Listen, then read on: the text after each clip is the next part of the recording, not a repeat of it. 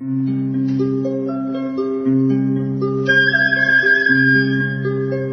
رادیو کودکان دنیا خوش آمدید.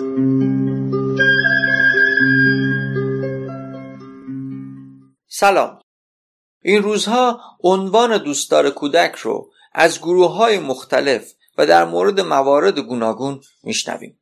سازمان دوستدار کودک منطقه روستا و شهر دوستدار کودک و همچنین جامعه دوستدار کودک اما آیا فقط با گفتن این عنوان می‌تونیم مدعی دوستدار کودک بودن باشیم؟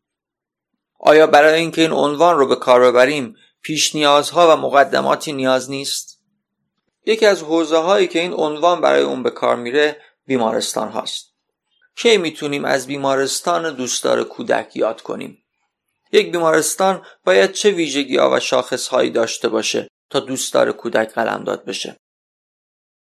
سالانه تعداد زیادی کودک به دلایل مختلف به بیمارستان ها مراجعه می‌کنن از زمانی که کودک بستری و تا وقتی که از بیمارستان ترخیص میشه فرایندی شکل می‌گیره که این فرایند در حال حاضر تبدیل به یک امر تخصصی و ویژه شده. مؤسسه پژوهشی کودکان دنیا سالها بر روی موضوع بیمارستان های دوستدار کودک کار کرد. و جزوه هم در این مورد منتشر کرده.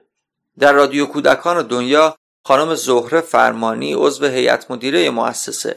بر اساس جزوه منتشر شده و در یک سلسله برنامه شاخصهای بیمارستانهای دوستدار کودک رو با شما در میون می‌ذاره.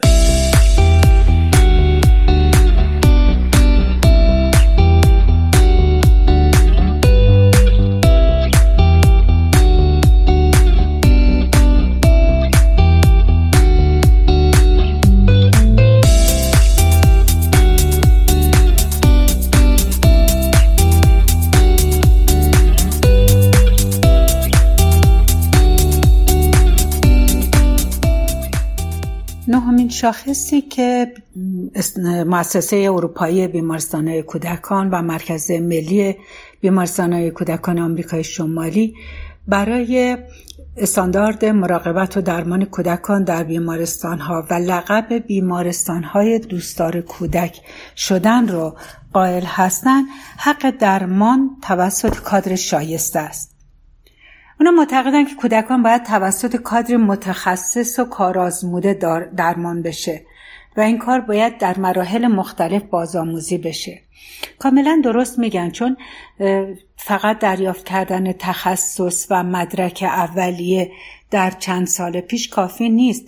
دانش تو دنیا روز به روز تازه تر میشه تغییر تحول پیدا می‌کنه و کادر بیمارستانی چه تو کادر درمان باشه و چه تو کادر مراقبت و پرستاری و چه تو کادر مدیریت و امور اجرایی در هر صورت باید دائما به روز بشه و باید دائما اطلاعات خودش رو مناسب با پیشرفت روز تمین کنه.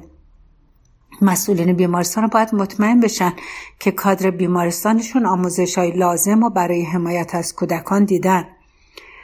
یکی از اون مسائل مهم کادر درمان اینه که باید دانش پایه از مراحل رشد کودک داشته باشه.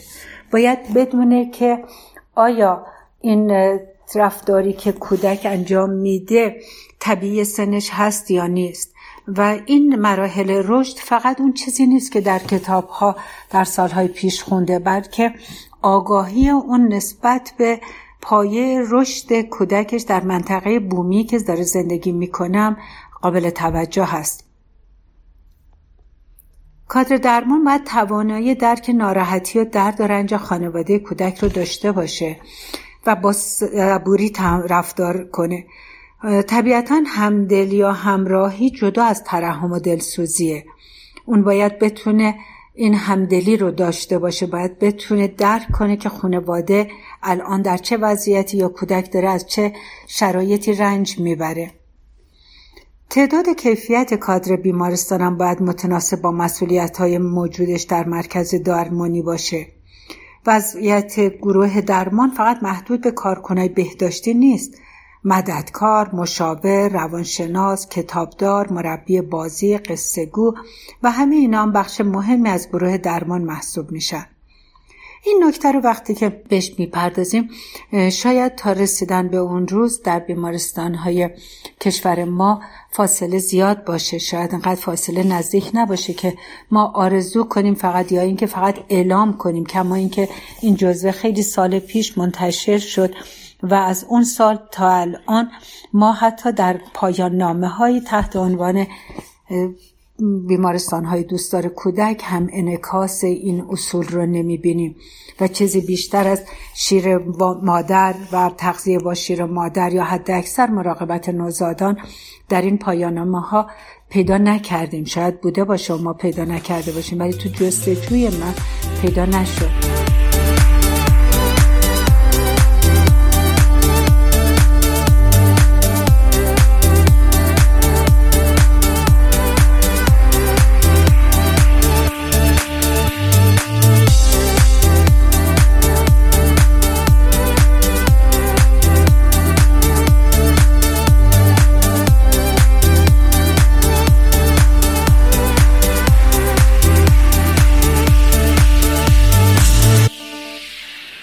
بدونیم که بسیاری از افراد رو ممکنه از بین افراد داوطلب یا مراکز خصوصی و غیر دولتی داوطلب تشکیل بدن بشه از اونا استفاده کرد.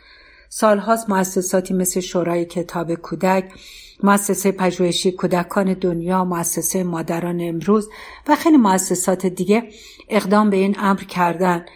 کتابدار شدن قصه گو شدن مربی بازی شدن مربی هنر سرگرمی شدن.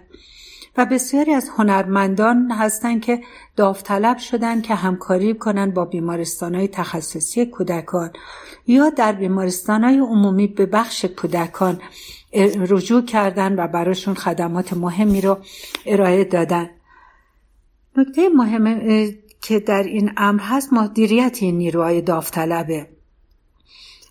یک مسئله مهم قبول حضور متخصصان داوطلب یا موظف هست که اول باید مدیریت بیمارستان و کادر برنامه ریزی بیمارستان قبول کنه که یک همچین افرادی باید بهش مراجعه کنن. اگر امکان موظف گرفتن اونها پرداخت حقوقشون یا به طور منظم زمان بندی کردنشون وجود داره که چه بهتر؟ اگر نداره از نیروهای داوطلب بتونه استفاده کنه. برای استفاده از این نیروهای داوطلب یا موظف لازمه که آموزش های لازم رو برای چگونگی ورودشون به بخش کودکان بدن و چگونگی ارتباط با اونها رو با کودکان بیمار رو به این افراد آموزش بدن تا احیانا در هنگام حضورشون رفتاری رو که مناسب باش درمان و ضوابط بیمارستانی هست مرتکب نشن نکته مهم دیگه تنظیم زمانی و مدیریت زمان اشخاص و کارکنانی که باید با اونا همراهی کنن.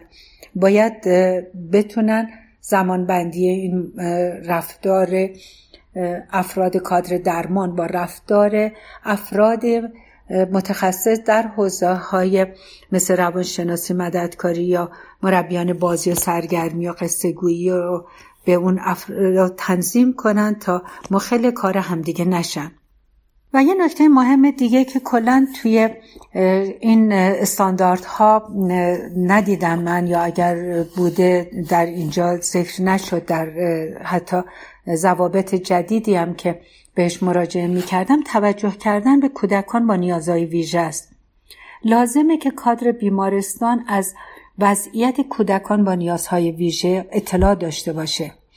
طبیعی است که کودکانی که با اختلال بینایی یا اختلال شنوایی یا اختلال ذهنی یا اختلال روانی همراه هستند حتما اونا هم بیمار میشن حتما اونا هم به بیمارستان ها مراجعه می‌کنن.